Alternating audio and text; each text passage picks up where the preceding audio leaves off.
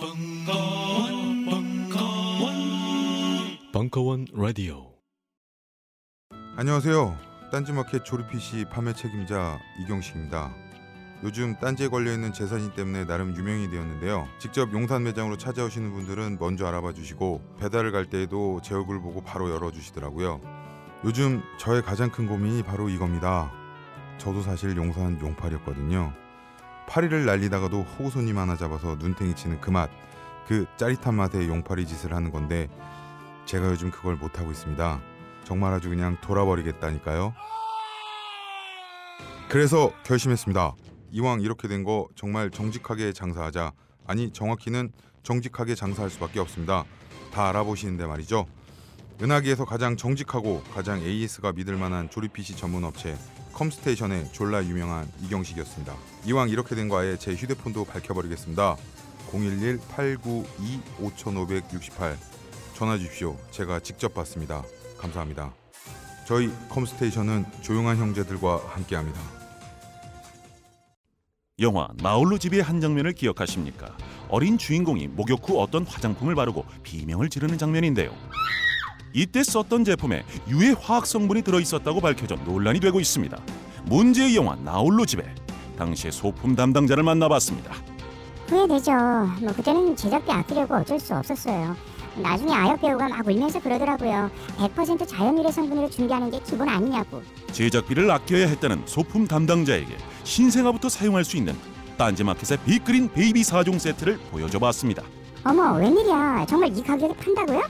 말도 안 돼. 이건 단순히 자연유래 성분으로만 만든 수준이 아닌데요? 게다가 샴푸 and body wash에 샤워 오일에 로션하고 마사지 오일까지. 어, 왜 이제야 나왔지? 미리 알았으면 다른 제품 안 썼겠죠. 조카 선물로도 좋겠네요. 신생아부터 어린이들까지 사용하는 제품이라면 이제 식물 성분과 자연 성분은 기본이 된 것 같습니다.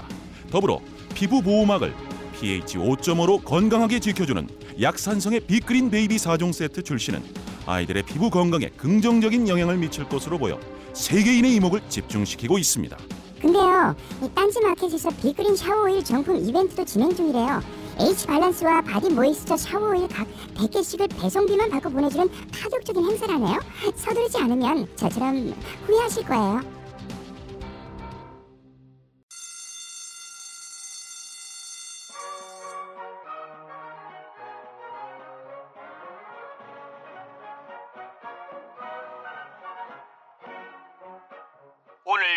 힘차게 매일매일 활기찬 당신의 아침을 책임질 손안의 킹스베리 중세 왕과 귀족들만 먹었다는 아로니아와 함께 발기찬 하루를 시작하십시오 100% 폴란드산 아로니아 열매 농축 과즙 평산네이처 아로니아 친 가사 노동과 학업, 직장 스트레스로 지친 가족을 위한 최고의 선물.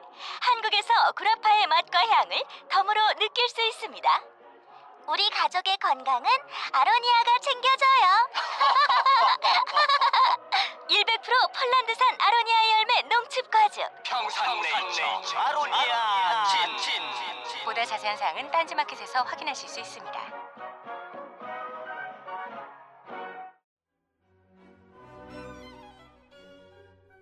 김갑수의 작업이 인문학 아는 만큼 꼬신다. 1강 클래식 음악 일부 4월 11일 강연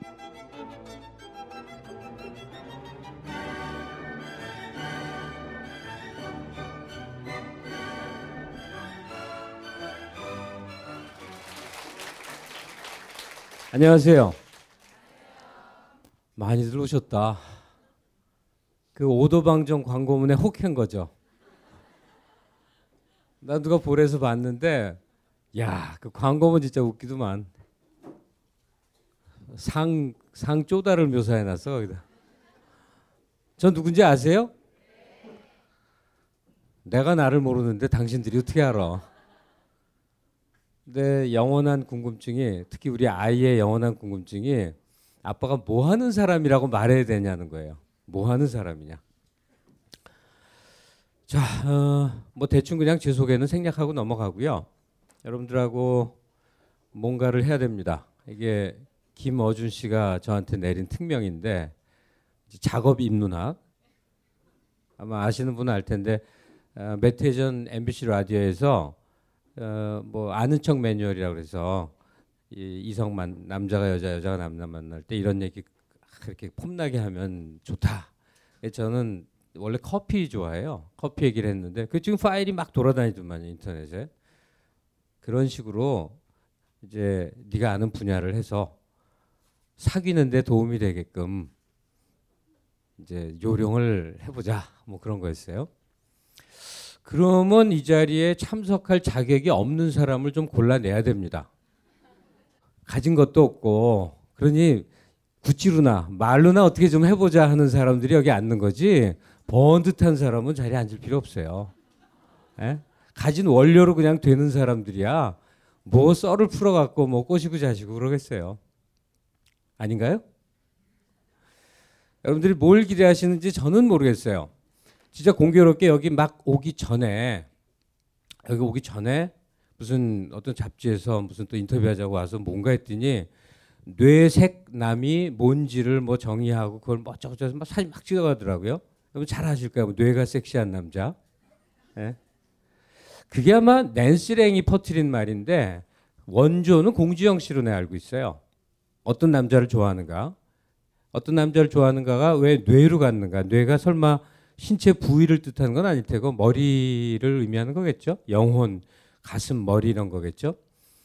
그러니까 뭐 해, 해석은 우리가 쉽게 할 수 있어요, 그죠?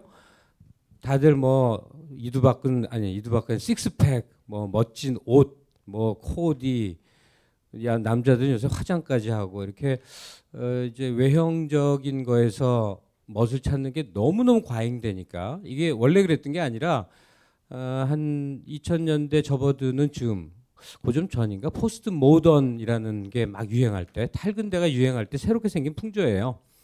인간에게 욕망이 이성이나 질서보다 훨씬 강하다, 중요한 것이다. 그리고 욕망의 최종적인 구현체가 몸이다.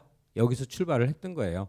근데 이게 과잉되다 보니까 진짜 이 사람들이 너무 부박해졌다는 생각이 드는 거예요. 다 생긴 거, 가진 뭐돈뭐 이런 걸로만 바, 라보다 보니까 약간은 좀 에, 폼나는 여성들이 좀 근사한 대상을 생각할 때 좀 머릿속 든 생각을 이제 멋에 어, 대, 상으로 삼게 돼서 뇌가 섹시한 남자 이렇게 얘기한 것 같아요. 그러니까 뇌도 여러 가지가 있는데 어떤 뇌한테 꼴리십니까? 작은 뇌. 작은 뇌? 좀 음탕하게 들린다. 뭐 딴 뜻 아니에요, 딴 뜻? 어, 보면 그 해석을 많이 할 수 있겠지만 어쨌든 기성 가치에 이렇게 함몰되지 않은 자기 발상, 새로운 생각 할 수 있는 뭐 그런 거겠죠. 또 약간 그걸 정치화 시켜 얘기하면 소위 말하는 진보적 가치에 대한 그래도 생각이 있는 사람들. 진보적 가치라는 게 여러 가지가 있겠지만 그 중에도 이제 자기 개인의 내면 세계가 독자적으로 존재하도록 애쓴다든지 또 연대 나랑 전혀 상관없는 사람들의 삶의 모습이 나, 나에게도 의미가 있거나 책무가 있다고 느낀다든지 뭐 이런 등등 이제 그런 걸 거라고 생각을 해요. 어쨌거나 여러분들하고 시간이 되는 데까지 함께 얘기할 내용들은 교양적 욕망에 대한 겁니다. 작업 인문학은 즉 교양적 욕망이다. 이건 뭐 제가 그냥 한, 한 임의로 붙인 말이에요. 그러니까 지금 자리에 앉아 계신 분들 여기서 보여요. 이렇게 쭉 봐도 어, 청담동에 가서 머리 막 해서 폼 잡는 그런 유형의 사람은 아닌 아주 후줄근한 강북 필이에요. 잘 알 거야. 그래서 안에 뭘 갖고 있어야 이제 뭐 얘기가 되는데 뭘 갖는 게 쉽지가 않아요. 그죠? 쉽지가 않아. 요즘 분위기에. 그래서 절반은 제 개인 경험, 또 절반은 뭐 지식 비슷한 거 해갖고 버무려서 풀어 나가는데 먼저 어, 본론에 들어가기 전에 교양적 욕망에 대해서는 길게 말 안 해도 우리 다시 한번 생각해 보자고요. 사람은요 아주 천박한 것 같고 아주 막사한 것 같아도 마음이 두 개야. 그 한쪽에는 어, 진지한 것, 본질적인 것 또는 어, 영원한 것 이런 것에 대한 갈망이 숨어 있어요. 그러니까 사람이지. 우리가 누구를 굉장히 조롱하고 굉장히 우습게 보지만 그 우습게 보여지는 그 사람에게도 표현할지 모르지만 어떤 것이 그 그런 어떤 그런 욕망이 숨어 있는 거거든요. 그걸 찾아내기가 힘들어서 그런 거지. 그래서 지금 텔레비전을 켜서 뭐 보여주는 풍경들 있잖아요. 그리고 다들 만나면 뭐 썸 탄다 그러죠.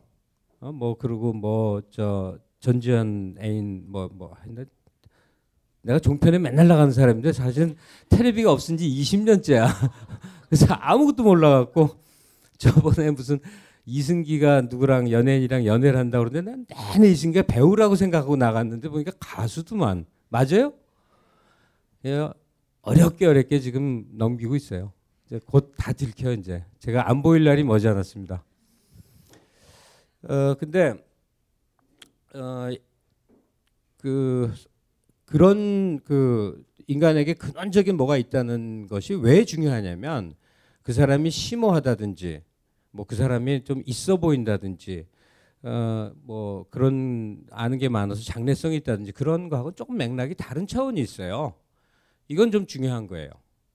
왜 교양적 욕망에 대한 얘기를 하냐면 어, 책을 좀 많이 읽어서 도스옙스키의 그 저작물의 한 절반을 봤다든지 그래서 라스콜리니코프가 고민하는 내용을 자기도 한번 겪어봤다든지 뭐 이런 것들이 사람을 근사하게 만들어주는 게 틀림없고 베이토벤이나 모차르트 음악에 대해서 좀 한마디 할 줄 아는 것도 근사해서 좋고 다 좋은데 그게 그 사람의 폼이 아닌 측면이 있다는 얘기예요. 제가 앞으로 6주 동안 할 얘기는 전부 한두름으로 엮으면 좀 근사한 걸 의미하는데 근사한 게 뭐냐면 인류가 도달해 있는 저 어떤 높은 곳을 얘기하는 거예요. 인류가 도달한 저 어떤 높은 것이 뭘까 생각하면 아주 쉬워요. 여기 있는 대부분의 사람들이 어딘가에 대학을 다녔을 거예요. 거의 거의 그럴 거예요. 그러면 자기 전공이 있죠. 불문학이든 섬유공학이든 뭐 무슨 뭐 뭐 뭐 뭐 농생물학과든 무슨 무슨 전공이든 전공이 있으면 전공 서적을 한 번만 생각을 해봐요. 사실은 그 바깥의 사람은 전혀 알 수 없는 이루 말할 수 없는 깊이의 세계가 있죠.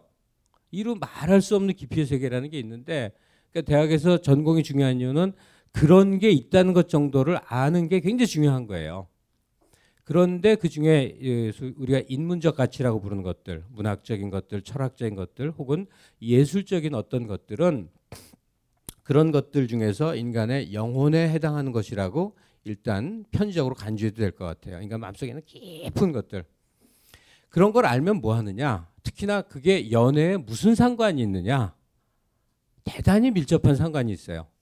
야, 근데 너무 진지하게 들으시니까 지금 나도 덩달아 막 진지해서 피때가 오르려고.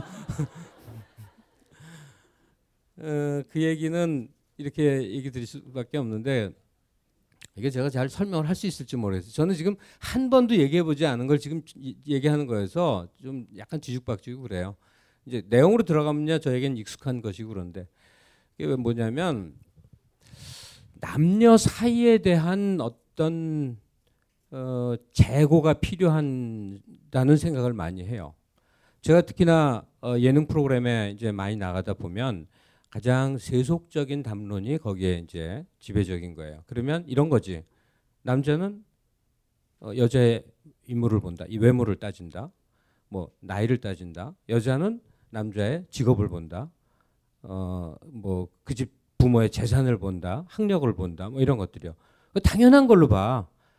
당연한 걸로. 그리고 당연하게 그런 얘기 속에서 모든 남녀 관계라는 게 전제가 돼요. 즉 이익과 교환 가치로 어, 저 사람도 능력 있어. 그럼 좋은 거야. 어, 저 사람 매력은 있지만 능력 없어. 그럼 아웃이야. 뭐 이런 이런 세계 속에 얘기가 흘러가요. 그리고 실제 세상이 다 그런 것 같아. 그럼 실제 세상이면 야 학교 순으로 결혼하고 집안 순으로 결혼하고 외모 순으로 결혼하겠네. 사귀는 것도 그렇겠네. 그리고 실제 그런 모습들을 많이 봤을 거예요. 실제 그런 모습을 많이 봤을 거야. 진짜로 어, 잘난 놈은 잘난 년 만나고 못난 놈은 못난 놈 만나고 이런 개뿔따구 같은 세상이 어딨냐고. 그건 잘못된 세상이에요. 그런 그런 건 아니야. 그런 걸 초월하기 때문에 애정이 있고 감정이 있고 다 뭐 그런 게 있지. 신경질 난데 제 얘기 좀 할까요? 저는 고3 때 집 나와서 영원히 혼자 살았어요. 정말 차비가 없어서 밖에 못 나갔어요. 그 몸이 아팠어요. 그래갖고 병원에 갔어요. 대학병원의 레지던트가 결사적으로 좋다고 그래서 할 수 없이 장가 갔어요.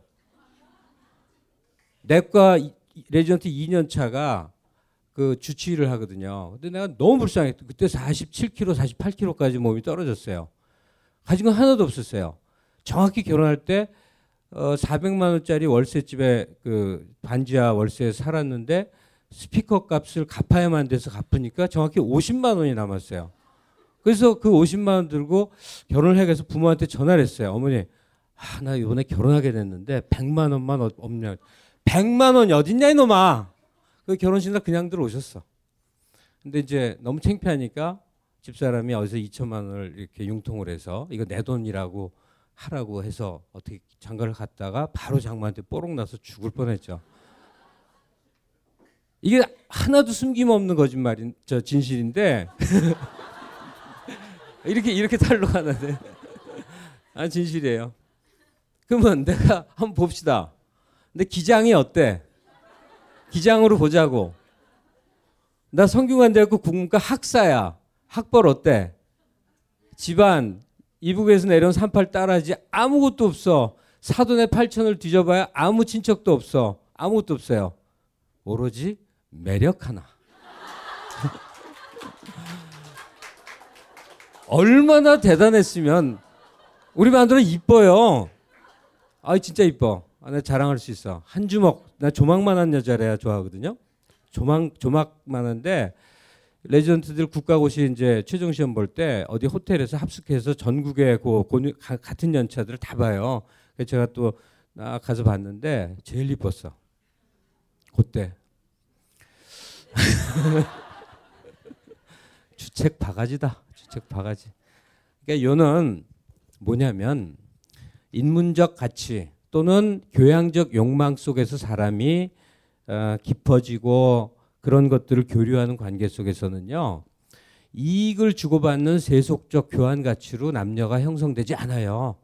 친구도 그래요. 선후배도 그렇고 인간관계가 그렇게 형성이 돼요. 거기서 한 치만 벗어나도 정말 더러운 세상 같아. 물론 나도 더럽지. 너도 더럽고 나도 더러워. 근데 더럽지 않은 어떤 그래도 요만한 영토라도 있어야 사람이 숨쉬고 살만한 거예요. 그런데 남녀 관계조차도 남자가 여자를 만날 때 여자가 남자를 만날 때 저 사람으로 인해 빚어질 나의 이득을 막 컴퓨터 주판을 굴려갖고 그러고 만난다면 너무 슬픈 거예요. 근데 이런 마음을 갖고 있어도 상대가 알아주지 않기 때문에 그런 약간의 그 계산된 남녀 관계 속에 우리는 살지만 그리고 그게 현실이지만 그래도 일생에 단 한 번. 일생에 단 한 번은 좀 그러지 말아야 봐, 말아야 되거든. 내가 갖고 있는 조건이나 이런 거 다 떠나서 사실 요즘 이런 게 더 심해졌어요. 제가 어, 대학 시절 내내 야학을 했어요. 우리 야학은 무슨 뭐 일주일에 한 번 그런 게 아니라 매일 가는 곳이요. 난 대학생하고 찍은 사진이 없어. 대학교를 나왔다는 증거를 할 방법이 없어. 매일 거기서만 가서 있었기 때문에 그러면 교사는 우리 같은 이제 대학생들이고 학생들은 그때 이제 강학이라고 불렀는데 학생들은 초등학교를 되게 조금 다닌 사람들이 한 2년 3년 다니고 되게 중퇴하고 공장 다닌 사람들인데 한국 사회에서 그 학생과 교사가 결혼하는 관계가 얼마나 쉽지 않겠어요. 우리 일곱 상 나왔다. 우리 지정의 배움터에서 교사와 학생 간의 결혼이 일곱 쌍이 나왔다니까요. 그러니까 남 근데 이제 남녀가 뒤바뀐 적은 딱 한 번밖에 없었는데 남자는 대학을 나와서 일반적인 모습이고 여자는 초등학교를 좀 다니다만 공원이고 근데 결혼이 이렇게 많이 나왔어요. 지금들 잘 살아요. 네. 그런 걸 뛰어넘는 이 조건 뭐 이런 것들을 뛰어넘는 가치에 대해서 눈뜰 수 있는 게 바로 소위 빌둥 교양이라고 하는 그런 깊이의 세계죠. 어, 그러니까 세계 문학 전집을 막 읽는다고 내 학벌을 상관없는 게 바로 이루어지지는 않는데 그런 인간의 근원적인 어, 존재론적 고민들을 하는 가운데 사람이 넓어지고 깊어지고 그리고 어, 자기만의 어떤 관점도 생기고 이럴 여지가 생기죠. 그래서 때로는 사랑도 할 수 있다. 여러분 사랑해 봤어요? 사랑해 봤냐고. 해봤어요? 크게. 어떤 놈하고? 몇 년이나 몇 명이나 어, 사랑이 어떤 건지 규정하기 정의하기는 뭐 나름인데 가까이 지내서 어, 특별한 감정을 느끼고 또 뭐 섹스도 하고 이러면 사랑이라고 생각할 수 있어요. 뭐 그렇게 간주해도 좋은데 또 필생의 것도 있거든요. 필생의 사랑이라는 게 있는데 의외로 한 번도 사랑해 보지 못한 사람 좀 많이 봤어요. 죽을 때까지 평생 한 번도 사랑하지 못하는 경우. 그러면 뭔데 그러냐는데 그 그럴 때 필생의 것이라고 정의 내리는 그 사랑은 굉장히 많이 생각을 해봤는데 어렵게 정의할 게 없어요. 내 나 자신이나 내 무죄보다 그 상대가 훨씬 중요해지면 그게 사랑이에요. 훨씬 중요해지면 그게 사랑이라고. 그런 체험을 전 해봤다. 근데 잘 안 됐다. 예, 십몇 년을 끌었는데 잘 안 됐어요. 그래서 장가 처음 가는데 재혼하는 기분으로 들어갔다니까. 여러분 그 그거는 이 몸에 이렇게 상처를 팍 내면 흉터가 잡혀요. 그 다음부터는 흉터가 있는 사람으로 살아가는 거예요. 흉터는 아물지 않습니다. 사랑의 상처도 그 사람을 격심하게 이지러뜨린 다음에 그리고 일어서서 살아가지만 그 이지러진 부분은 절대로 낫거나 완화되지 않아요. 그냥 아픈 어떤 게 있는 사람으로 그냥 영원히 사는 거예요. 근데 때로는 그게 그렇게 나쁘진 않아요. 많이 나쁜 나쁜 부분이 훨씬 많지만 아주 나쁘진 않아요. 조금의 상처도 훼손도 없이 말끔하게 사는 사람도 세상에 많지만 일생에 필생에 한 번이거나 아주 행운이 따라서 한 번 더거나 일생에 한 번이나 두 번 정도 하얀 도화지에 아무 색이 칠해지지 않았다가 어떤 인한 강렬한 강렬한 색채가 어? 표현지 그 뭐, 뭐라 그러죠 그거 막, 막 칠하는 그거 여기 미술 전공한 사람 없어요? 갑자기 용어가 생각이 안 나네. 그러니까 그렇다고 치고 어, 그런 사랑에 도달하기 위한 자기 탐색 과정이다. 그러니까 이 시간에 한 얘기를 갖고 적절히 써먹는 것도 대단히 좋으나 궁극적인 것은 결국은 자기 내면에 있는 어떤 것이 많이 꿈틀거리고 많이 생각하고 요 시간만은 물론 아니고 그게 모티베이션이 돼서 자기 삶의 어떤 영역을 갖추게 되면 그것이 내 삶의 가운데 특히 작업의 한 가운데 작업의 한 가운데 분명히 상대에게 영향을 미치리라. 왜 이런 확신을 갖냔 말이에요. 저라고 뭔 일 없었겠어요? 어, 저라고 이, 일이 있었어. 그런데 이 흔히 말하는 아, 세상은 이래를 한 번도 못 겪었어요. 믿겨지세요? 나랑 아는 남녀 관계에서 저 남자가 나한테 뭘 해주나를 바란다거나 생각한다거나 그래서 좋다 싫다가 좌우되는 걸 한 번도 경험하지 못했다니까. 그러니까 어떻게 설명해야 되나? 내가 훌륭한 여인을 선발하는 무슨 재주가 있나 봐. 분명한 사실은 이렇게 그 흔히 말하는 그 세속적 욕구에 좌우되는 그 모습을 얘기로는 들어봤는데 내가 사적으로 아는 관계에서는 한 번도 본 적도 없고 그래요. 얘기를 들으면 기가 막힌 일들이 되게 많거든. 특히 난 나이가 거의 할아버지 아니요. 그러니까 나이가 많은 보면 애인을 사귀는데 정기적으로 생활비나 용돈을 달라고 한다는 얘기를 들어. 글쎄, 뭐 사줄 수도 있는지 몰라. 근데 너무 이상하지 않아요? 무슨 매춘도 아니고. 너무 이상한 거야. 그런 일이 막 벌어지는 세상이에요. 근데 얘기는 듣는데 내가 경험하지 못한 거는 만나면 베토벤, 모차르트, 브람스 이러다 보면 엄두가 안 나는 거죠.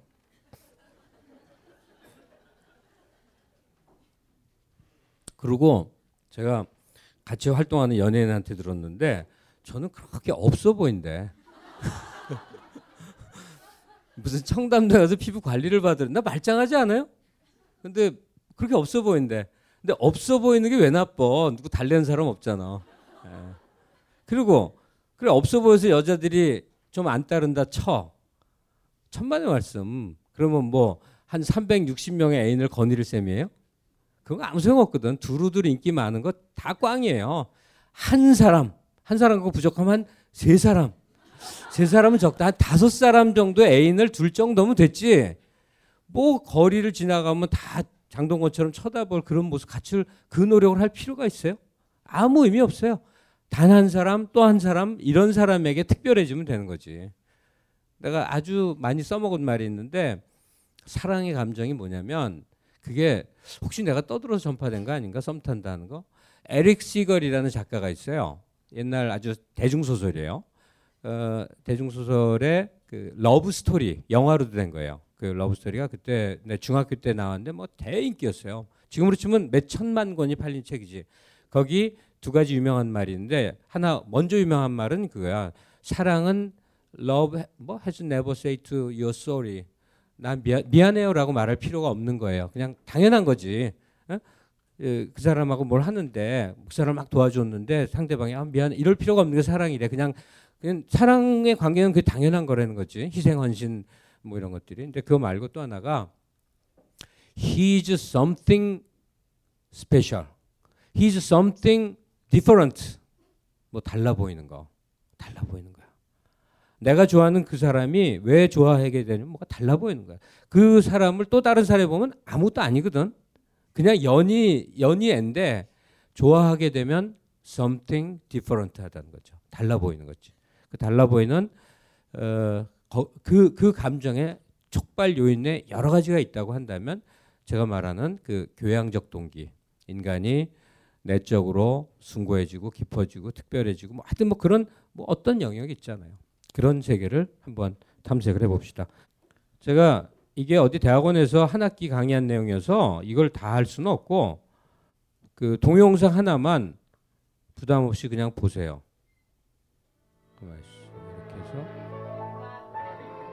자 여기 화면으로 해서 맨 오른쪽에 있는 사람이 이치악 펄만, 이작 펄만이라는 바이올리니스트예요. 바이올린 하는 사람이에요.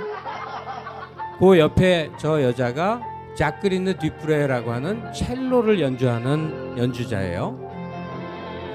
그다음에 그 옆에가 아 저 사람 이름 뭐야? 지금 세계에서 최고의 지휘자인데 우리나라에도 왔던 잠깐만 봅시다. 뭐 하는 건지 알겠죠? 전부 악기를 바꿔갖고 막 장난치고 노는 거예요.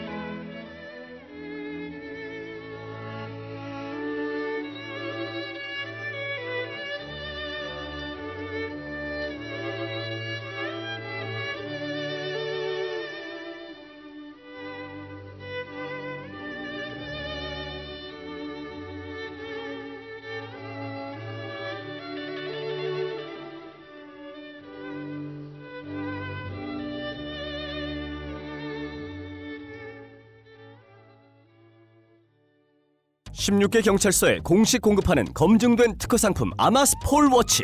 긴급 상황에 아마스 폴워치를 스마트폰에 갖다 대기만 하면 바로 가족, 친구 혹은 경찰에게 긴급 문자와 실시간 위치 정보를 보낼 수 있습니다. 혼자 사는 여성, 아이들이 있는 가정의 필수품 아마스 폴워치를 지금 딴지마켓에서 은하계 최저가로 만나보세요. 아키가와 일가에 날아온 협박장 그리고 요시코! 요시코! 어머니! 그렇게 살인교향곡 제1악장은 시작된다.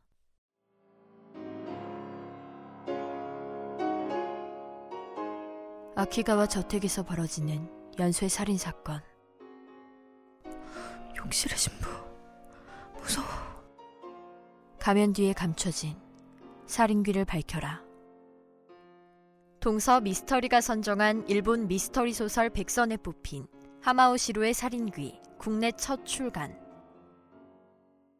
초판한정 살인귀는 예스24와 딴지마켓에서 만나보실 수 있습니다. 힐링은 알아차림입니다. 몸과 마음의 신호를 들을 때 힐링이 시작됩니다.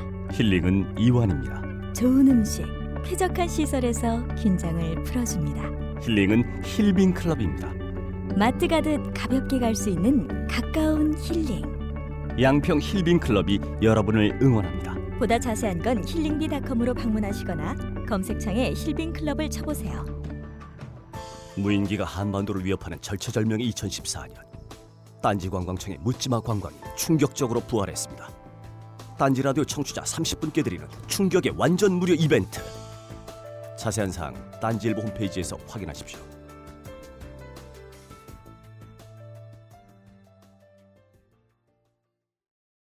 네, 이 정도에서 이거 정지시켜 주세요.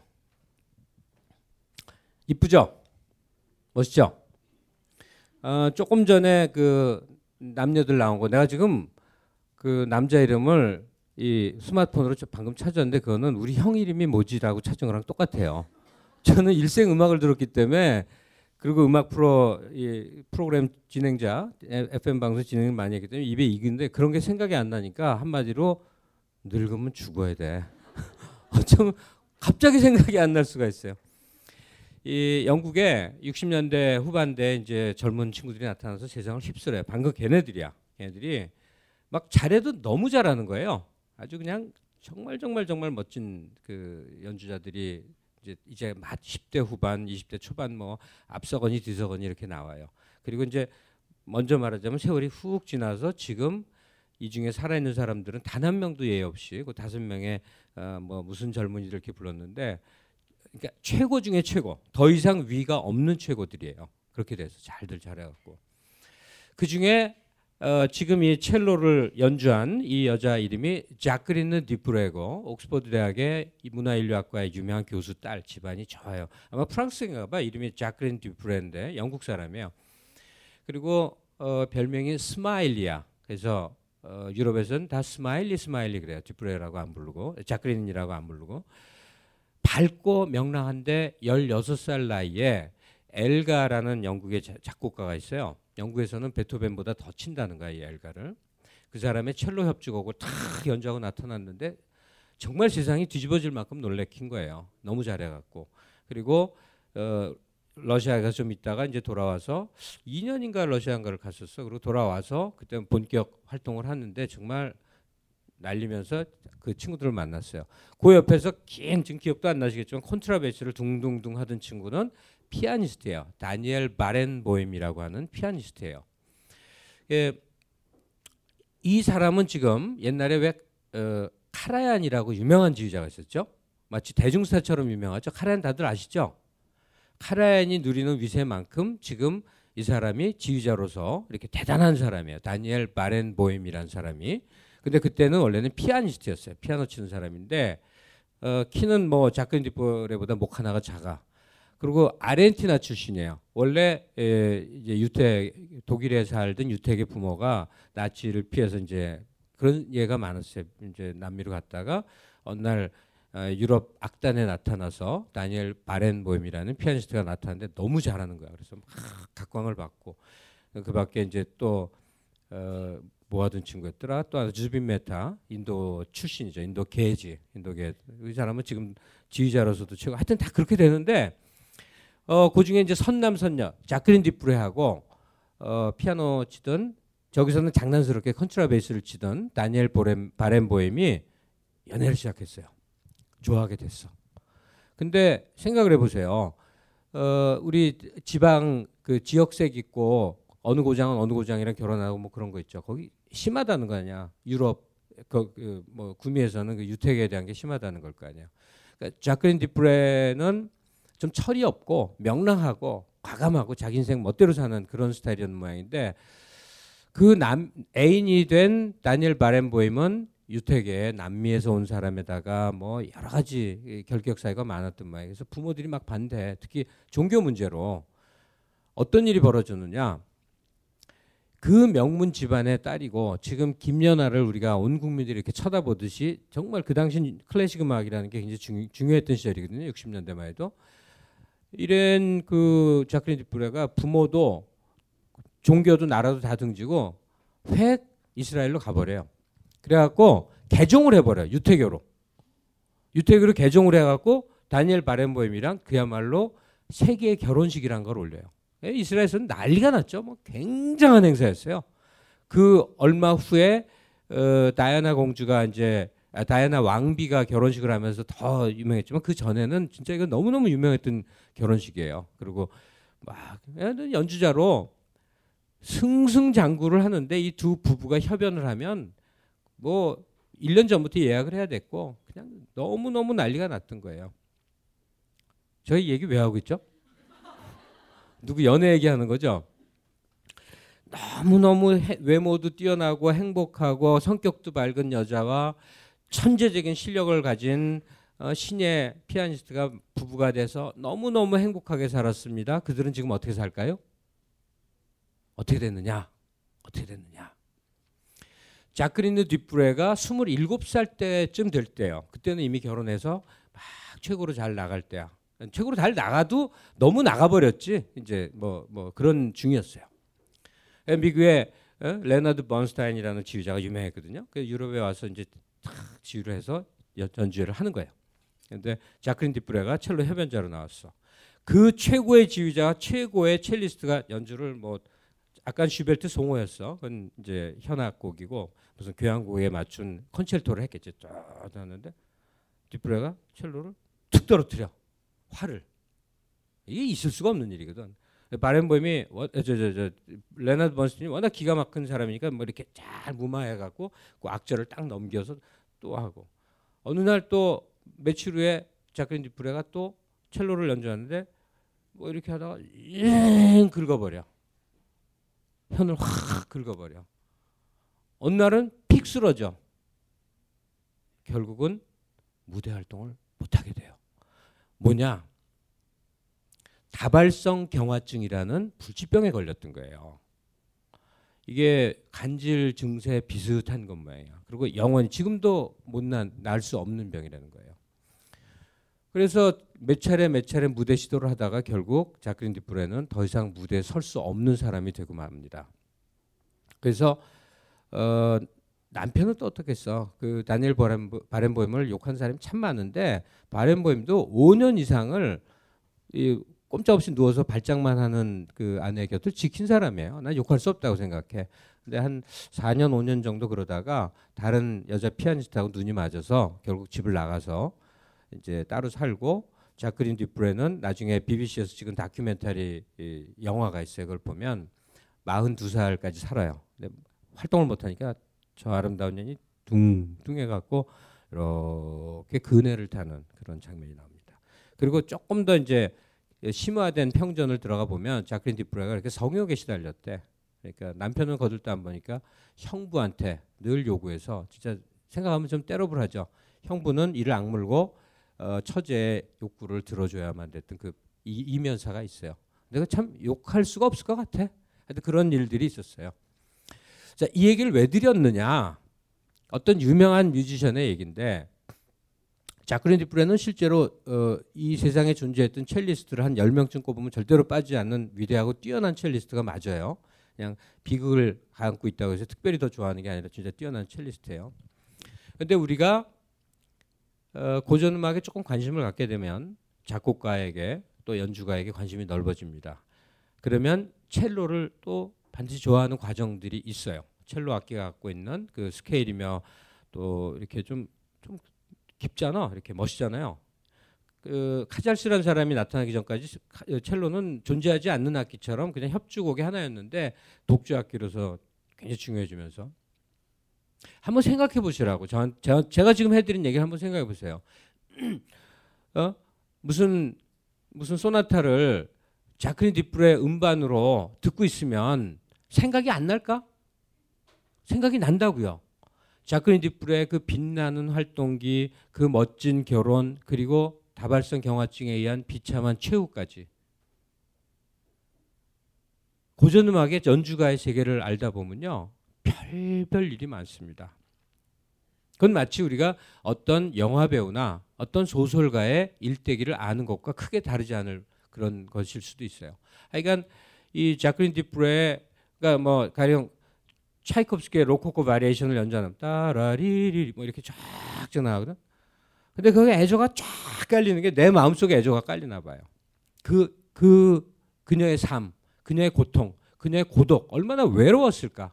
그 무대 앞에서 길을 지나기만 해도 이 방송국 기자들이 계속 쫓아다니거든요. 계속 그랬다가 뒷방에 물러서 갖고 꼼짝도 못하고 마흔두 살까지 들어 놓아서 살았던 그 절대절명의 고독은 도대체 누가 측량할 것이냐. 정말 아마 많이 고통스러웠을 거예요. 그리고 어, 음악을 사랑하는 사람들은 첼리스트 자크린 디프레의 음악을 들을 때 그녀의 인생을 함께 통째로 듣습니다. 어, 제가 얘기하고 싶은 건 이거예요.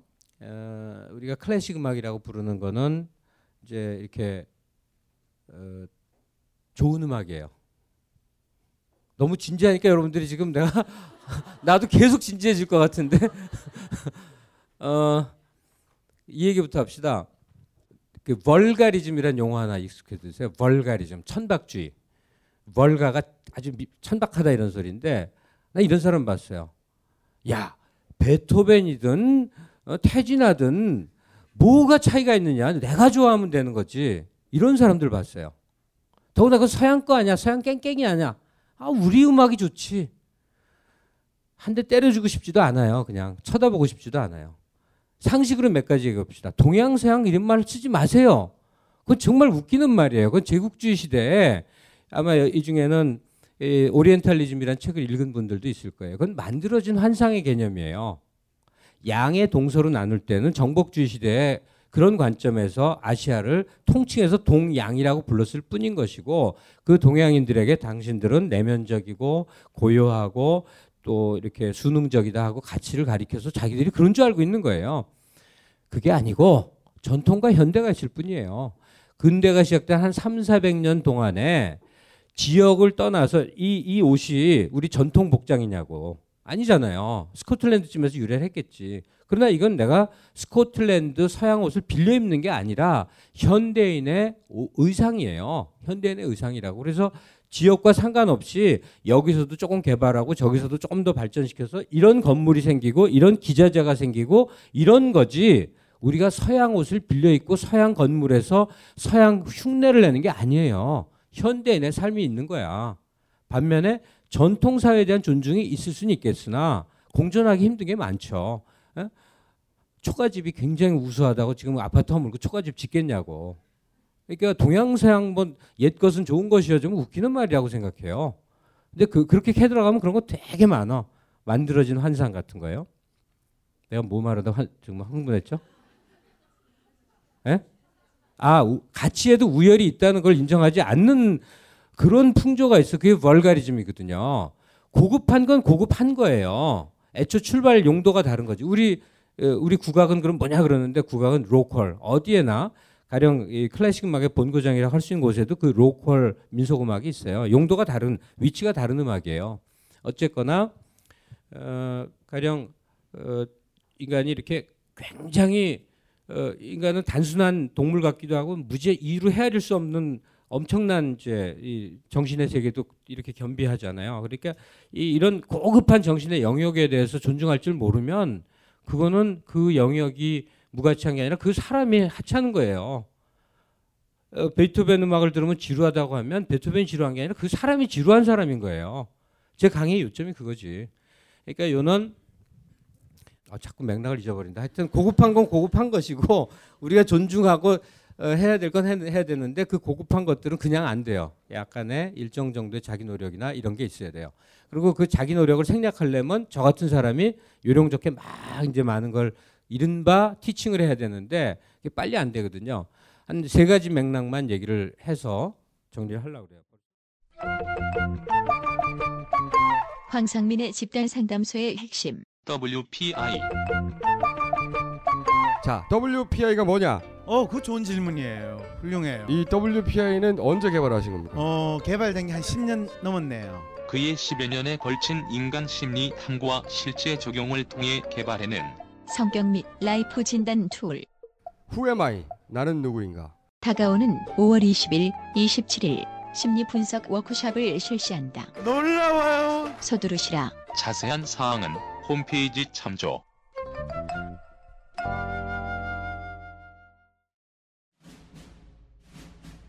스마트폰에 바이블, 벙커원 어플이 대폭 업그레이드 되었습니다. 강좌 및 강의별 결제 기능 탑재. 멤버십 회원이 아니라도 벙커원 동영상들을 골라볼 수 있는 혁신. 바로 확인해 보세요. 세 가지 맥락으로 그러면 클래식 음악에 대해서 끊어서 얘기를 합시다. 어, 이제 첫 번째 사실은 제일 마지막에 얘기해야 될 거지만 첫 번째는 바로 이거예요. 인생의 희로애락이. 네, 그래서 그런 센티멘터를 잘 표현하진 않지만 도달하기는 어렵지만 그러나 있어요. 그리고 그걸 깨달으면 굉장히 각별해요. 몇 가지 예를 들어 봅시다. 여러분들 차이콥스키라는 사람 좋아해요? 차이콥스키를 모를 리는 없으니까 혹시 차이콥스키 음악을 관심 있게 들어본 적이 있는 분? 황무지라는 노래가 있는데 제가 클래식을 내가 지금 말하는 게 너무 생뚱맞다는 생각은 들어요. 이게 뭔 소리요? 하여간 차이콥스키라는 사람은 아시죠? 예, 고등학교 때 시험 봤을 거 아니에요. 차이콥스키가 어떻게 죽었냐면 어떻게 죽었는지 아시는 분? 조금 큰 소리로. 콜레라로 죽었어요. 그러면 그걸 무슨 사라고 그러죠? 사인 중에? 병사. 또 사인을 아시는 분? 타살. 살인을 당했다. 타살. 병사면 자연사고 누가 죽였으면 타살이고 그 다음에 또 그러면 딱 답을 두 개만 놓고 어느 쪽에 맞을 것 같아요? 1번 자연사, 병사, 2번 타살, 살인, 타살. 1번이에요, 2번이에요. 어느 쪽? 2번이 왜 더 많아? 왠지 그래야 드라마틱하죠. 답은 1번도 답이고 2번도 답이고 아직 안 나온 3번도 답이에요. 차이콥스키의 죽음은 이게 떠도는 뒷얘기 아니라 실제 러시아 공식 예, 예술사에 적혀 있는 그대로 얘기하면 자살이면서 타살이면서 병사예요. 어떻게 그런 일이 가능하죠? 어떻게 그렇게 그런 일이 벌어질 수가 있냐고. 이분은 다 아시는 분이야. 차이콥스키는요 자살이면서 타살이면서 병사한 게 맞는데 그게 어떤 일이 벌어진 거냐면 이 중에 동성애 하시는 분 손 들어봐 주세요. 동성애 좋아하시는 분. 나는 아직 못 해봐갖고 그 경지를 모르겠는데 이게 잘 억제가 안 되는 모양이에요. 그죠? 안 해봤죠? 안 해봤어요? 여고 시절에 많이들 한다고들 이상한 책에 써 있긴 써 있는데 그런 애들이지. 예. 내 친구. 예. 친구는 다 자기 얘기죠. 항상 그래. 근데 좌우간 차이콥스키가 그 타고난 모양이에요. 그래서 어, 저도 차이콥스키 평전을 몇 종류나 읽고 어렵게 그 소련 시절에 이, 뭐, 그러니까 소비에트 당국이 만든 공식 아, 말은 못 알아들었는데 러시아 말을 하니까 뭐 이런 전기 영화도 보고 뭐 그랬었는데 이, 이 착한 사람이 이 사람이 이렇게 곱상하고 조용조용했대요. 근데 이 모스크바 2층에 자기 이제 집필실 그러니까 작곡실이겠지 뭐 그런 방이 있었대요. 근데 그난 영상으로 본 건데 그리고 평전에도 꼭 나오는 얘기. 이 사람이 깊은 밤 그 모스크바 가보시면 알겠지만 그 정말 막 황량하거든요. 깊은 밤에 자리에서 벌떡 일어나요. 그 얌전한 사람이. 그러고는 다 때려 부셔. 갑자기 아무 일도 없이 발로 차고 뒤엎고 벽에 꽂힌 서재의 책들을 와르르 뒤엎고 막 그냥 엉망으로 만들고 그러고 눈밭으로 뛰어가요. 눈 덮인 차 요새처럼 막 빌딩 짓고 그러지 않았을 거야. 아르바이트 이런 데 가면 요란하지 인사동 같더라고. 그렇지 않고 막 황량한 들길에 숨이 턱이 닿게 뛰고 뛰고 뛰고 다가 팍 쓰러져 갖고 눈발에 그냥 온몸을 이렇게 던져버려요. 너무 고통스러웠던 거야. 그러니까 그게 잘 안 되나 봐. 동성애적 충동이 있는데 그걸 견뎌야 되니까 그렇게 이 양반이 우울증 치료 본격 우울증 치료도 진료 기록이 남은 게 세 차례예요. 긴 기간 동안 한 게. 그러니까 보통 아름답고 서정적인 음악으로 차이콥스키를 얘기하지만 사실은 이 동성애가 억제 안 된 그 고통이 쭉 배 있어요. 실제 가짜 결혼도 합니다. 어, 저 피아노 가르치던 여 제자랑 어, 꼬셔 결혼식을 하는데 그냥 웬만하면 대충 살지 보름을 못 견디고 도망가요. 차이콥스키가 도망가. 남이탈리아에 가서 걸작을 많이 남깁니다. 그 도망지에서 플로렌스의 추억이라고 육중주곡 굉장히 멋있거든요. 그게 그 도망가서 거기서 쓴 거예요. 요는 어, 동성애를 그냥 슬쩍슬쩍 했으면 되는데 이 사람이 문제가 이 사람이 나온 대학이 서울대학교예요. 모스크바 국립행정학교라고 우리나라 치면 서울대 법대쯤 돼. 거기 출신들이 출신들이 다 이제 그 당시 제정 러시아, 제정 러시아 후 아주 말기죠. 그 요직을 다 맡았었던 거예요. 그러면 어, 그때는 연좌제 같은 게 아주 심했는지 누가 하나가 잘못되면 다 동시에 옷 벗어야 되는 그런 상황이었대요. 그런데 그 제정 러시아 시기에도 동성애가 굉장히 죄악시됐는지 만약에 걸리면 걸리면 이 저 뭐야 아 재판 없이 처형할 수 있었대요. 재판 절차가 있었는데 그냥 처형해 버려도 아무도 뭐라고 안 했대. 그런데 문제는 차이콥스키가 다닌 모스크바 국립행정학교가 어, 기숙 기숙학교였는데 거기 기숙 같이 했던 후배가 있는데 그 사람이 어떤 사람이었느냐? 짜르 황제가 러시아 말로 짜르예요. 짜르보다 다음 정도의 권력을 가진 어떤 공작의 조카였대. 공작의 동생의 아들이었던 거예요. 조, 그러니까 뭐 그러면 친척이나 하겠지만 실은 그렇지 않아요. 그 왕권 사회에서는 그런 게 굉장히 중요한 거거든요. 그러니까 엄청난 사람이랑 위험한 짓을 벌였던 거예요. 그리고 사실은 다 알았대. 알만한 사람은 다 알게 이게 더 예, 퍼져나가 있었대요. 그래서 만약에 이게 발각돼서 그 공작이 그 사정을 알기라도 하면 어떤 일이 벌어지느냐? 차이콥스키 하나 처형되는 걸로 끝나는 게 아니라 그 동기들 무슨 법원장도 맡고 있고 총리도 맡고 있고 뭐뭐 대단한 역할을 하고 있던 사람들이 일찍 옷을 벗어야 돼. 큰일 난 거죠. 그래서 차이콥스키 대학 동기들이 따로 이른바 어, private court 사설 법정을 엽니다. 개인 공식 법정이 아니라 친구들끼리 모여서 차이콥스키를 불러요. 너 좀 여기 앉아. 그래서 제가 차이콥스키 여기 앉고 여러분들이 이렇게 앉죠. 그래서 친구들이 판결을 합니다. 판결은 짧아요. 너 죽어. 너 죽어. 차이콥스키 답변. 그래, 죽을게. 그래서 그 다음날 오데사라고 저 시골 지역 있잖아요. 오데사가 콜레라가 엄청 창궐을 하던 지역이었어. 그 당시에. 그러니까 그때 이 의학 지식으로 물을 끓여서 마시면 어, 병균이 죽는다는 전식이 있었던 때예요. 그러니까 어떻게 하면 콜레라를 피하는지 알았는데 일부러 콜레라 지역에 가서 계속 벌컥벌컥 냉수를 마시고 그날 바로 콜레라 걸려서 3일 앓다가 죽어요. 자, 스스로 콜레라균을 맞았으니 자살. 그리고 콜레라 때문에 죽었으니 병사. 그런데 친구들이 너 죽어. 그래서 죽었으니 타살. 맞죠?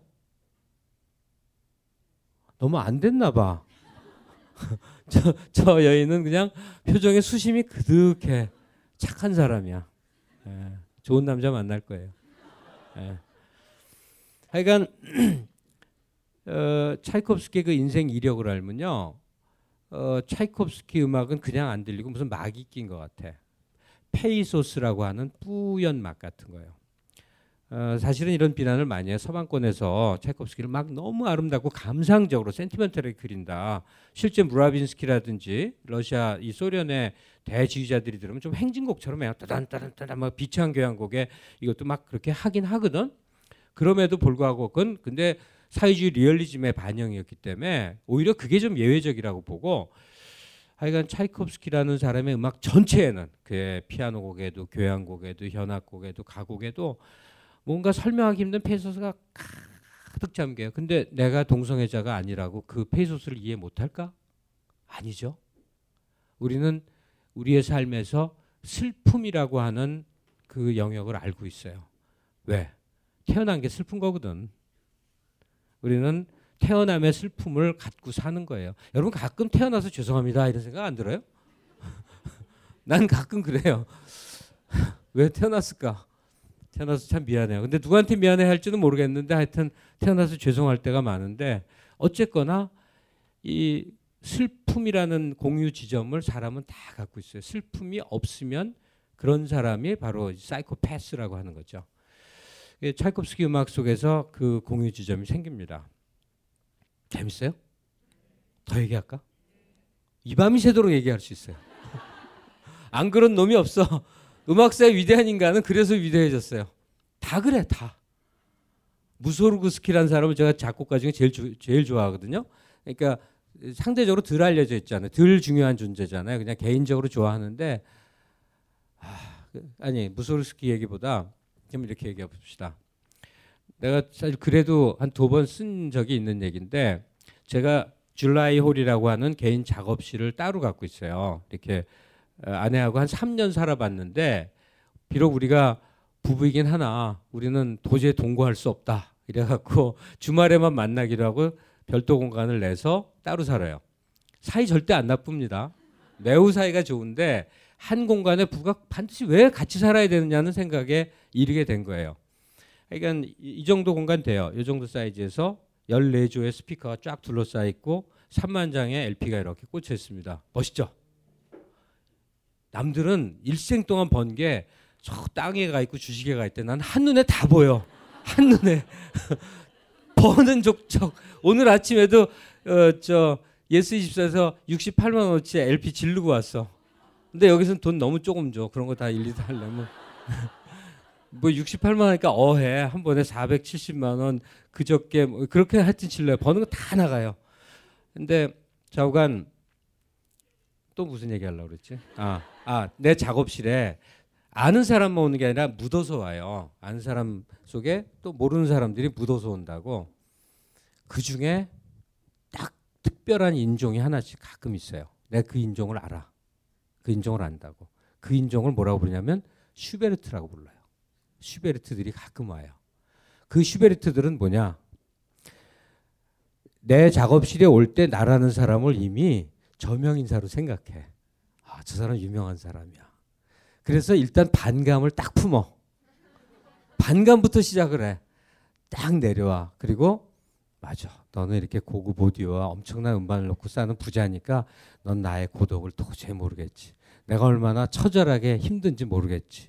그래서 이미 부유층을 간주하고 대, 대하듯이 탁 대. 그리고 같이 웃고 같이 맥주 마시지만 사실은 따로 또 같이 혼자 자의식이 자갈자갈 자갈자갈 끓어 그냥. 자의식의 칼이 자기를 막 비어 저미는 게 보여. 막 표정에 써 있어. 슈베르트군 후배. 내가 너, 널 잘 알지. 왜? 내가 일생 그랬거든요. 일생 그랬다고. 그러니까 외롭고 고독한 자의식을 품고서 겉에 드러내지 않는 그런 사람이 슈베르트예요 자, 예, 구체적인 얘기를 합시다. 슈베르트는 기장이 152cm였어요. 하긴 뭐 라벨도 있어요. 라벨은 149cm였어요. 기장 짧은 인간들 참 많았어요.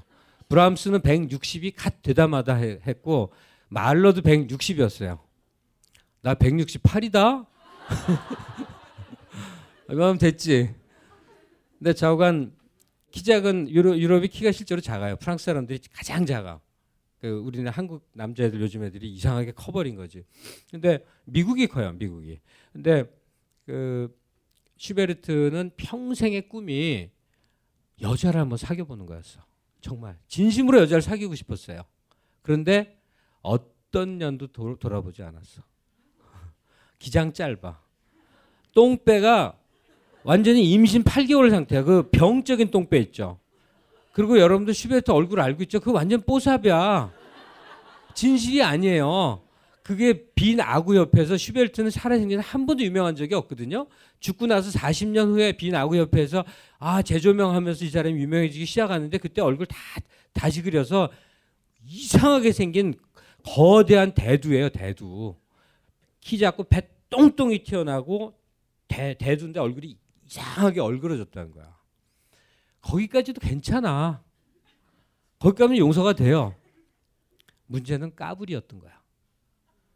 잠시도 쉬지 않고 자잘자잘자잘자잘 까불이었던 거야.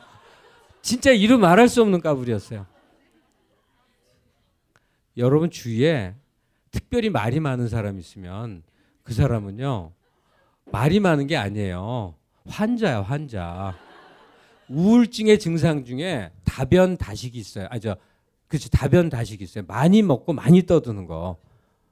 근데 좌우간 슈베르트 경우는 왜 그랬을까를 보면 그게 진짜였을까를 보면 나중에 증거가 나와요. 뭐냐면 친구들 앞에 너무 유쾌하고 너무 활발. 한 번도 직업을 가져본 아 슈베르트의 꿈이 세 가지였는데 연애 한 번 해보는 거하고 또 한 번이 취직 한 번 해보는 거였어요. 끝내 취직을 못하는 거였죠. 슈베르트의 평생 꿈이 초등학교 교사가 되는 거였거든.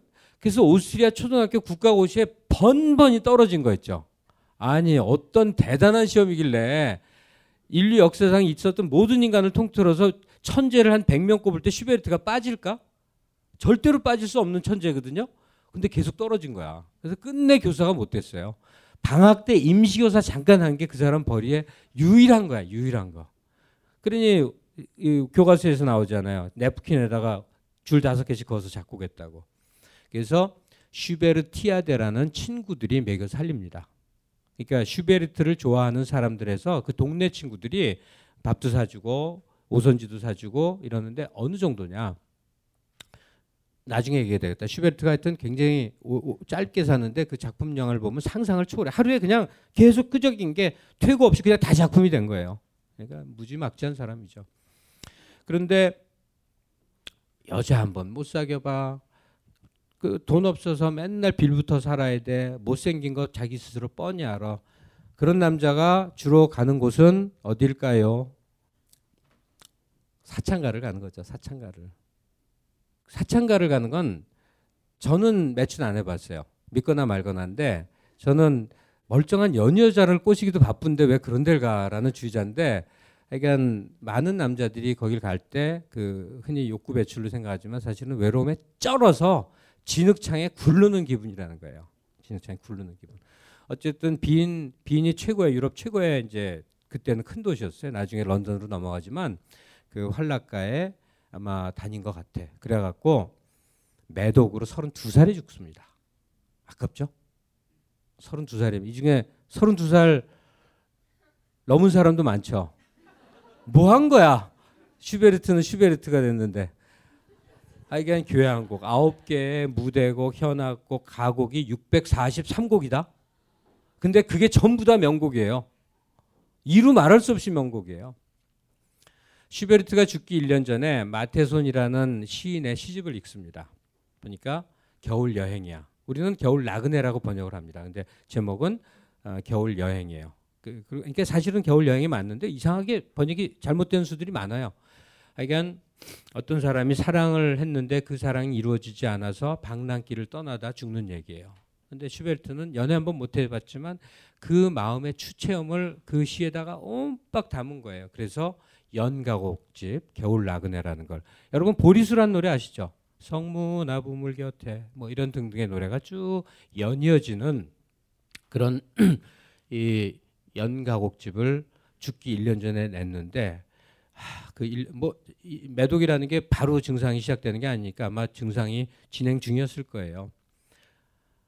나 20대 후반에 겨울 나그네를 카세트 테이프 들으면서 가슴을 찢었다 정말. 여기 외로운 사람 슈베르트의 생애에 대해서 조금 더 알아보시고 겨울 나그네 좀 들으면서 가슴을 찢어 보세요. 어. 아 지금도 미쳐요.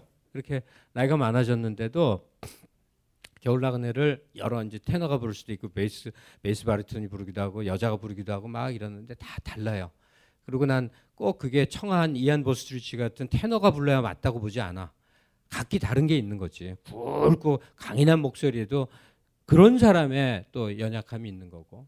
어쨌든 어, 겨울 나그네를 제가 미치도록 좋아하는데 그는 슈베르트의 생애와 깊은 연관이 있습니다. 얼마나 얼마나 힘들었을까. 근데 그는 까불이었어.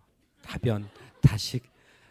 나중에 비나구 협회에서 그에 관련된 자료를 추적하니까 일기장이 나왔는데 나는 벌레야. 내가 디딜 한 뼘의 땅도 없지. 남들은 다 나를 모르겠지. 그런 얘기를 계속 가득 차 있는 거야. 집 밖에 나오면 친구들하고 팍 까불고 떠들고 즐거운 이랬다가 들어오면 일기장에다가는 막 이 살 면도칼로 저미는 듯한 글을 계속 썼던 거예요. 그리고 32살에 죽은 거예요. 어, 이 중에도 슈베르트 있을 걸. 손 들어봐. 나 슈베르트요. 남녀 상관없이. 한번 용기 있게. 슈베르트 없어요? 외롭고 고독하고 자의식에 시달리며 남들은 다 행복한데 나만 비참한 것 같은 사람. 남들은 다 잘 살고 있는데 나만 괴로운 것 같은 사람. 전부 다 손들어야 될 걸. 나만 괴롭다고 느끼는 게 어떤 시기의 어, 특성 같아요. 어, 슈베르트 음악이 그 이렇게 뭐라 그럴까 슈만하고 이제 슈베르트가 이렇게 많이 대조가 돼요. 슈만은 이렇게 막 이렇게 뭐 뭐 튀겨 뭐 이렇게 새로운 시도가 많고 슈베르트는 마치 작곡하지 않고 원래 뭐가 있는데 흘러가는 것 같은 그 아주 자연적인 흐름이에요. 그래서 어떻게 보면 좀 싱거울 수도 있는데 가장 아름답다는 거죠. 그런 슈베르트의 이야기도 있고 제가 밤새 얘기할 수 있다고 그랬죠.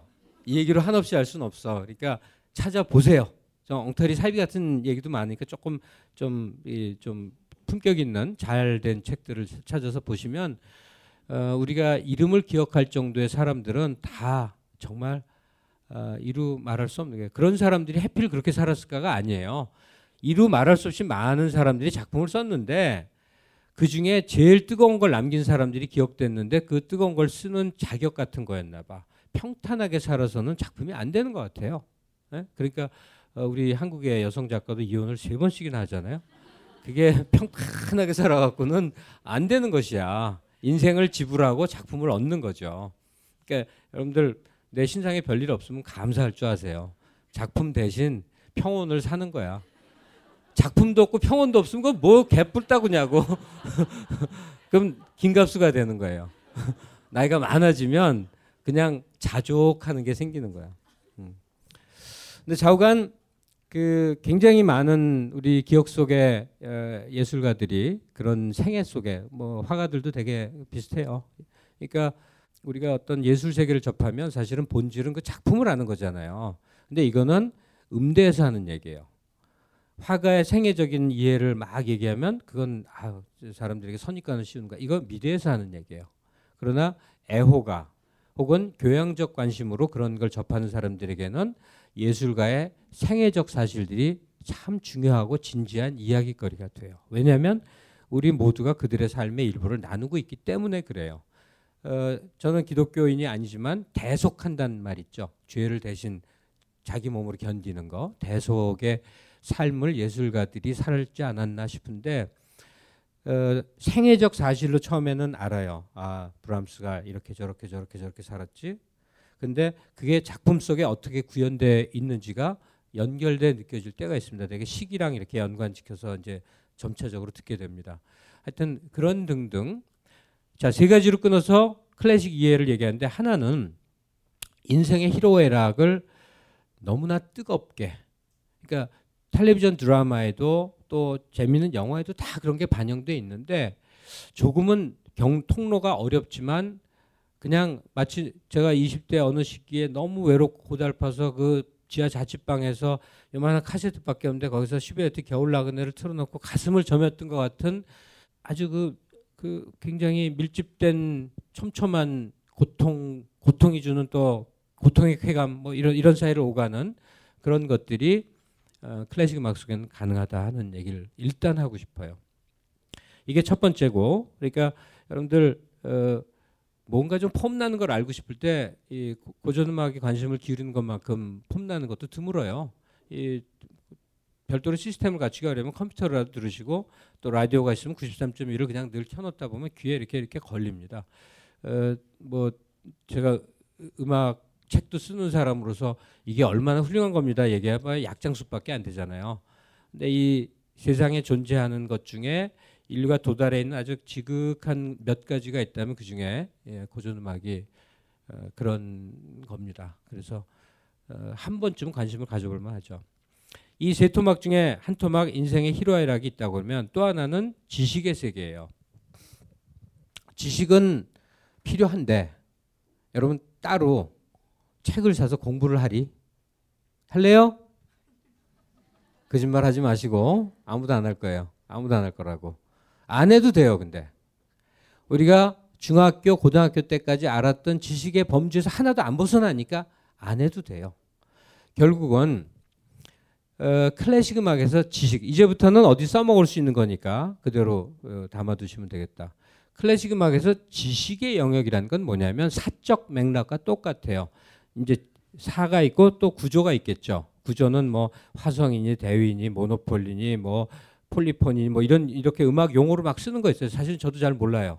근데 하여튼 구조 우리가 스- 음악을 들으면 다섯 가지를 동시에 듣는다는 거예요. 먼저 사운드도 듣고 화성도 듣고 뭐 여러 요소를 종합적으로 듣는 자기는 의식을 못 하죠. 근데 한 가지만 명심하면 되죠.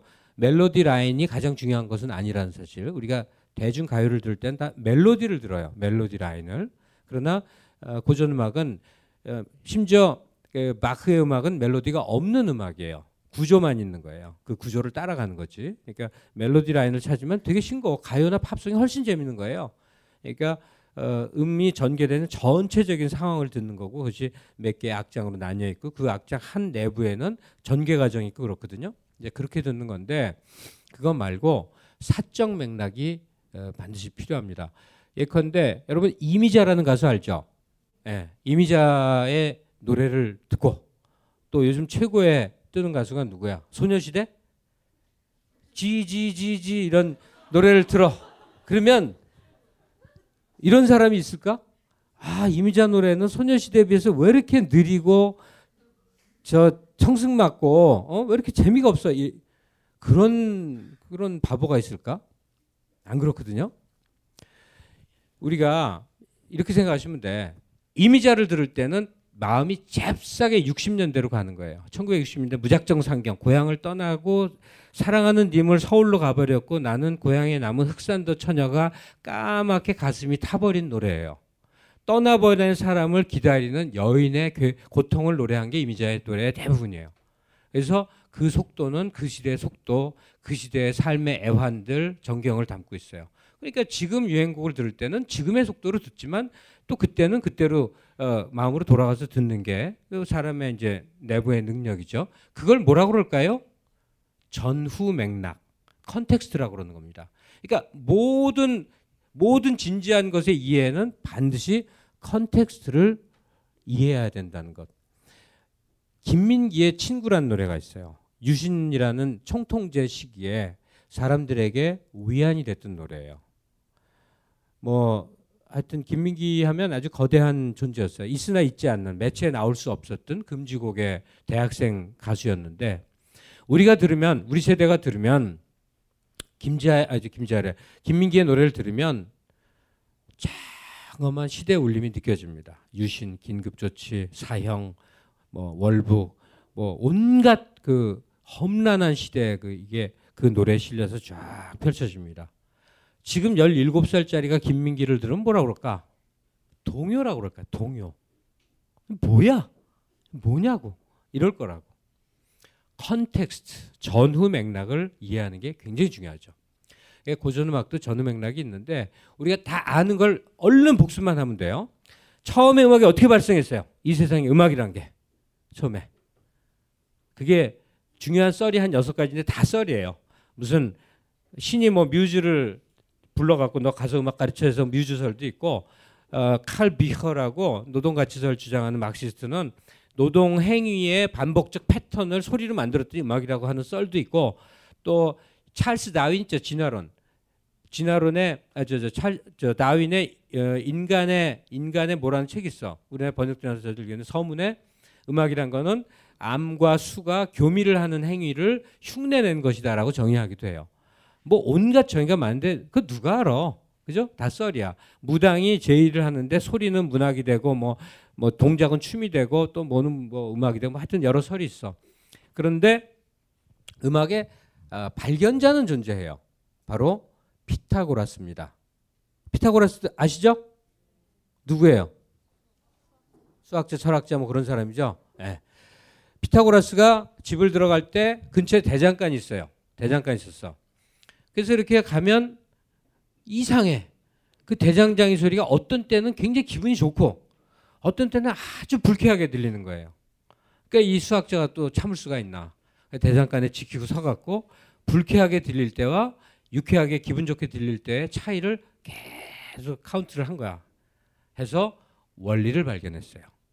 화성 화성의 원리인 거지.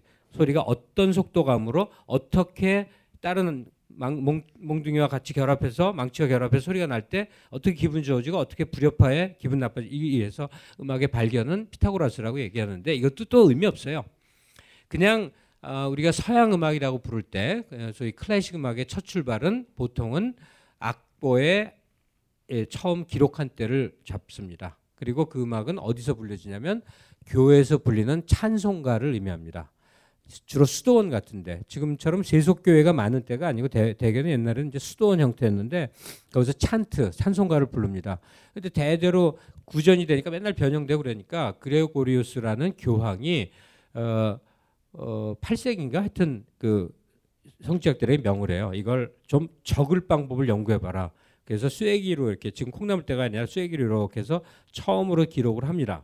기록을 해서 다음 때 다음 때 다음 때도 그것만 보면 똑같이 따라 부를 수 있게 그 그리고 그 배경에 뭐 화성을 넣으면 안 되고 악기 반주를 하면 안 되고 다 신에 대한 모독이라고 생각하면 뭐 여러 가지 얘기가 있는데 좌우간 교회에서 찬송가로 음악은 시작했다고 보고 그것을 악보에 기록한 최초의 것을 음악의 출발점으로 삼습니다. 그리고 그레고리우스 교황이 명을 했다 해서 그것을 그레고리언 찬트라고 부릅니다. 잠깐만 화면하고 상관없이 잠깐만 들어볼까요?